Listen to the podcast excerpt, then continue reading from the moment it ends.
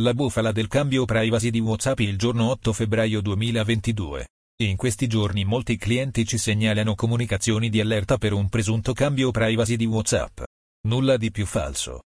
I concorrenti di WhatsApp si stanno divertendo a segnalare la data dell'8 febbraio che in realtà era riferita allo scorso anno e non a questo in corso per un cambiamento che non ha coinvolto i residenti nell'Unione Europea.